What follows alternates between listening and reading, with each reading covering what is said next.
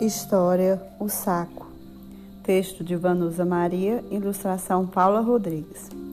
Num belo dia, no meio do mato, a bicharada achou um saco.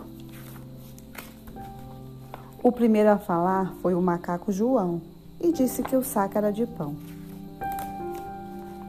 A perua Lelé, com seu bico fino, disse que o saco era de menino.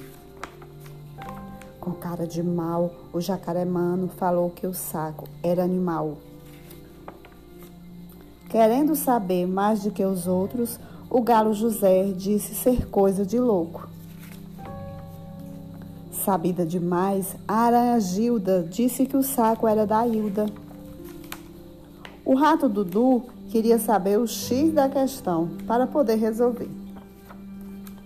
Quem saiu do saco com essa confusão e bastante invocado foi o sapo Sansão. E mandou todo mundo parar de falar, pois o saco era seu e queria descansar. A bicharada achou que tudo se resolveu, pois o saco era do sapo, não meu nem seu. E fim da história.